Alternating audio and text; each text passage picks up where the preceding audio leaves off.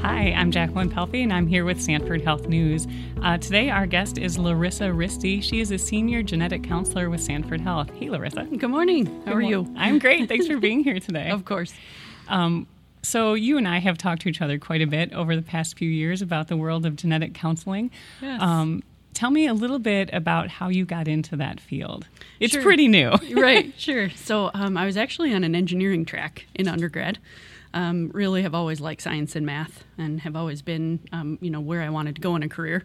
But after having a few internships, I realized that engineering was, um, you know, you sat and you designed and you didn't have a lot of human interaction except for your kind of nerdy counterparts that worked with you. Um, and I enjoyed that, but um, also kind of wanted a job that would have a little bit more um, one-on-one time with with an individual. And I actually started doing Google searches looking for things that could potentially. what do um, you Google for that? Things in. yeah, Talking to people job. right. Um, so you stumbled onto genetic counseling as a career, and you know it's it's a fairly new field, and um, we talk a lot in the state of South Dakota about um, brain drain. You know, you hear about that a ton, and I whenever I hear that, I think that's not my company. You know, Sanford is hiring all kinds of people in very highly skilled professions, including genetic counseling. Um, for folks who might not know exactly what that entails, can you tell me a little bit about it? Um, the profession in general. Absolutely. Yeah, absolutely. Not the brain drain. You already Yeah, came back. We're yeah, happy to have you. so, um, genetic counseling is um, a master's program, first of all. So, two year master's with um, the summer in between the two academic years. Um, and you actually are trained in multiple areas of genetics um, with the idea then that you can come out and um, some individuals are kind of general genetic counselors who work in multiple different areas. Um, the primary areas are going to be in prenatal, high risk OB genetics, um, pediatric genetics, and then cancer genetics. Now, there's a bunch of kind of subspecialties that are breaking off from that, but that's kind of the three main areas that you would be trained in, and you have clinical rotations through all of those. Um, and really, it's a profession where you're trying to take that that medical information, that scientific information, and make it understandable for a family. Um, so you work a lot with um, just helping them to understand what's going on, um, breaking things down, and helping them to to think through how um, disease can be passed through families, um, how genes can impact the way that our body functions, um, and what the result um, symptomology can kind of be there. So. We talk um, a little bit about how just because you might go and talk to a genetic counselor, that doesn't mean that you have to have any kind of testing done. But this is someone who can really help you understand why you might want it and why you might not, Right. and what you do with that information, right? Absolutely. Um, a lot of the consults that we have don't end in actual genetic testing, um, but it can be more so information for the family about, again, how diseases pass through family, what their risk might be. I specialize in cancer genetics, um, so working through kind of um, if there's been certain types of cancer present in family members. What does that mean for you? Um, does that put you at higher risk? Are there differences in the way that you might screen for that type of cancer in your lifetime? Um, so, all of those conversations can happen without genetic testing even being done. And again, this is something that tells you if you are more or less likely to get something, not if you have it, correct? Absolutely. Yep. So, p- specifically in cancer, um, when you carry a genetic predisposition, as we call it, for a certain type of cancer, that does not mean with 100% certainty that you're going to develop that disease in your lifetime, just that you're at much higher risk than the average person. And so then you might want to change some things in your lifestyle if you can. Correct. Right? I mean, Yep, some of those yep. things would contribute as well. Absolutely. Those are all that's all part of that conversation that we have. What are the things that what are your options to help to reduce risk as much as possible? Um, are there differences again in the way that you might screen for that type of cancer, starting earlier, screening more frequently, et cetera? It's pretty. Um, what's it like to talk to people? Tell me a little bit about like the first couple times you did this. Was it what you expected? You know, Yeah, or you know, it's such an intimate conversation. Um, and it's so different from patient to patient. I mean, I think that's what I really enjoy about my job. Everybody has a different personality. Everybody has a different way of understanding information. Um, so no no consult is the same. You know, um, you can talk to sisters in two different consults and have entirely different conversations, even though they're related and have the same family history. So um, I think the variety um, and that human interaction is what I really enjoy. So you got exactly what you wanted Right. from your Google search. exactly. Thanks, Google. yeah. Um, so you talk a little bit about different kinds of cancer, um, and you know, I know that you work a lot with breast cancer. Mm-hmm, so tell me what kind of testing is available, and then what what Sanford offers for for women in that field. Sure. Yeah, we have I shouldn't just say women because can men get tested for breast cancer too? Absolutely, they can. Yeah. So, um, Sanford has kind of a variety of different um, services to help families that have had um, breast cancer present in individuals. Um, one of the first places you can kind of go is, of course, to your primary care doctor, um, talking about that family history, and and um, there are kind of triggers early onset disease in a family, multiple family members that might trigger that um, referral to maybe either a genetic counselor to start with that conversation of you know taking the family history, understanding what's gone on. Um, and then getting into what we were talking about a little bit earlier. What, what do we do about this now that you have this family history? Um, Sanford also has um, programs like our breast specialty clinic. Um, so, Edith Sanford Breast Specialty Clinic is a clinic um, that an individual can actually have kind of her breast care um, centered in that clinic. So, if she has risk factors for breast cancer, including family history, she might come her initial consult, she would actually visit with a genetic counselor.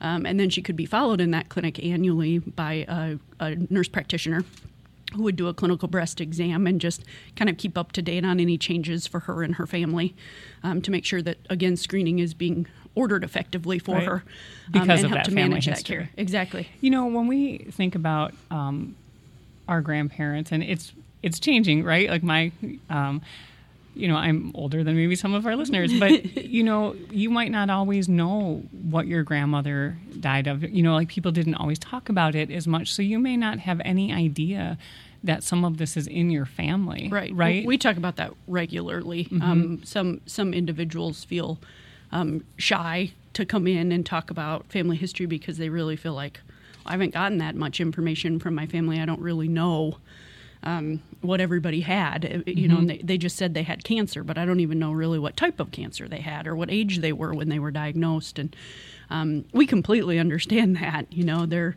generations before us were very um, close-lipped about you know medical information. They didn't share quite as much in a lot of situations and didn't know as much. And didn't know Probably as wasn't much. as much to share. Right. Yep. Um, so you know, in, in those cases, we just work with what we have. What you know is what you know, and and if you know, well, my grandma had breast, or my grandmother had some type of cancer. I'm not sure what it was, but then I also know that my aunt on that side of the family did indeed have breast cancer at age 50. Um, we just, you know, we work with the information that we have and try to estimate as best we can what might be the best screening routine for you. So, talk to me a little bit about the wisdom trial. Is trial the right word for that? Yeah. Yeah. Okay. Yeah, it is. Yeah. So another part of, of my position at Sanford is actually project manager for the Athena Wisdom Program. Um, and the Athena program is actually um, a clinical program that's trying to identify women who might be at increased risk for breast cancer. So on that side of the program, um, women actually, as they um, are scheduled for their screening mammograms at Sanford, are invited to fill out a breast health questionnaire and that's electronic through their email, um, so they can do it on their own time, on their own device. And the answers to those questions then kind of help us to identify some of those women who might benefit from what are some of the genetic questions counseling. that are on there? a lot of the uh, hormone history for the woman. So, when did you start your menstrual periods? Have you had children? What age were you when you had your children? Um, have you gone through menopause? Have you been on hormones? Um, so, those types of things, because we know our hormone levels can have an impact on breast cancer risk. Um, family history. So, how many women are there on each side of your family, and which of those women have had breast cancer, if any? What age were they? Um, and then also your own breast health history. So, have you had breast biopsies for any reason? What were the results of those breast biopsies? And collecting information in kind of those three general areas can help us to identify those women who might be at increased risk. And then once you go through that and you are join the trial or become part of the trial, um, I don't know what the right word is for that. Sure. uh, then what happens? Yeah. So on the Athena, on the clinical side, um, what happens is actually your um, answers will trigger we have kind of risk thresholds built into the system. And will trigger if you you know kind of meet any of our thresholds for um, somebody who may be at higher risk for breast cancer. And if you are um, then what you'll what will happen is you'll actually receive a letter in the mail from our athena staff outlining that that we've identified that there may be some risk factors for breast cancer there. Um, and then one of our um, staff members one of our nurses will actually call you and have a conversation with you over the phone just about what some of those risk factors were that were identified and offer you clinical resources like genetic counseling or that breast specialty clinic we were talking about earlier. So that's the kind of the clinical side of what I do, um, and then wisdom that was mentioned a little bit earlier is part of the, some of the research that we're doing in breast cancer. So um, it's kind of a cool trial because instead of being a treatment trial, it's actually a trial to kind of look at that big question that everybody has how should we screen for breast Yeah. cancer? Um, so there are kind of conflicting um, recommendations out there. For I feel like they're changing all the Right, time. I never know what's what. Yep. for when women should start with breast cancer surveillance and how often they should have Yep. breast cancer screening. Um, and so Wisdom is trying to look at that question. Um, and the way that they're doing it is um, women 40 to 74 um, are eligible for the trial as long as they haven't had a personal history of breast cancer and they're doing screening for breast cancer. Um, and what ends up happening is you fill out a kind of a um, some different questionnaires that have to do again with your hormone history, family history, kind of the same type of risk assessment type questionnaires. Um, and then there's also um, some other information that's used to try to help to give you a risk assessment for breast cancer within the trial. So some of those things are actually your breast density. So there's a lot of talk recently about fatty versus dense breasts Right. um, how easy they are to image, and if that means any higher risk for breast cancer. So, breast density is part of the clinical trial. And is that one of the things that Wisdom is trying to determine is if that matters? Yeah, I think it's kind of a, um, you know, not the main Mm-hmm. goal of the study, but I think this study is really cool because what's going to end up happening is we're collecting a lot of information on a lot of women. And I think there are going to be a lot of additional questions, Mm-hmm. research questions like breast density and how that might impact breast cancer risk that can come out of this trial, even though it isn't in the, the original hypothesis, right? So it's really more of an informational and screening trial Right. than a treatment Yep. trial. You know, I think that when the public hears clinical trial, they picture, you know, Right. a, a mouse on a treadmill kind of thing. Exactly. Yep. and- And, so what happens is with wisdom, then um, uh, the the subset of women that are actually in the personalized arm, which means you'll get a personalized risk assessment for breast cancer, um, will actually also do genetic testing. okay. So they do that through a saliva sample at home. They don't even have to come into the clinic for that. Um, and that genetic test result, um, in addition to the clinical information that we were just talking about, is used to, to kind of give them an overall risk assessment for, for breast cancer. Um, and once we have that risk assessment, then they're actually assigned to what you would what we call in the study a screening bin. And the screening bins could be um, screening every other year. So um, that would be a little bit less screening than a lot of women in our women in our area are doing, but about on par with what a lot of women in our area are doing as well. There are a lot of women out there who kind of come in every other year, so that would feel very normal to them. Um, another bin would be annual screening, which is again um, kind of what's recommended in general Yep. from primary care. Um, so a lot of women are used to hearing that type of, of recommendation. And then um, also, you could be kind of identified as maybe one of our higher risk women within the wisdom trial um, and could be asked to be coming in every six months for screening. And that would alternate between a mammogram and a breast MRI.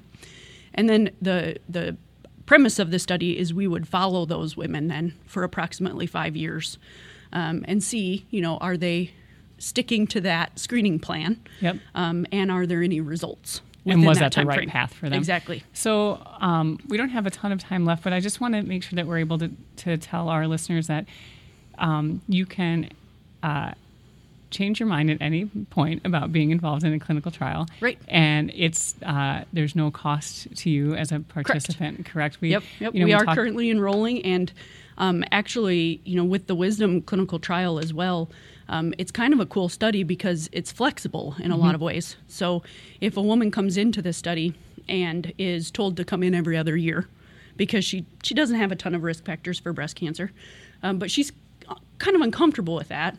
um, if she's still planning to to have that annual screening mammogram, she doesn't get booted from the study. Mm-hmm. Um, we're still collecting data on her. She's screening a little bit more frequently than the study had um, recommended for her, but her data is still being collected, and she's still contributing to that research study. Absolutely. mm-hmm. You know, and I, I, just want, I always want our, our folks to know that, that they have, there's a huge um, set of patient rights and that we are always happy to talk to them about whatever those are. And that Absolutely. anyone who enters into a clinical trial doesn't receive less than the standard of care. They still get whatever the recommendation exactly is, right. but sometimes something else in addition to that that can help um, define what we do in the future. Absolutely. Yes. So, if anybody wants to find out a little bit more about the wisdom trial, um, instead of maybe giving out your personal number, call Larissa. Right. What should we? Where should we send them to? Um, actually, the Edith Sanford website has um, right on the website uh, an area where you can click if you're interested in the wisdom study.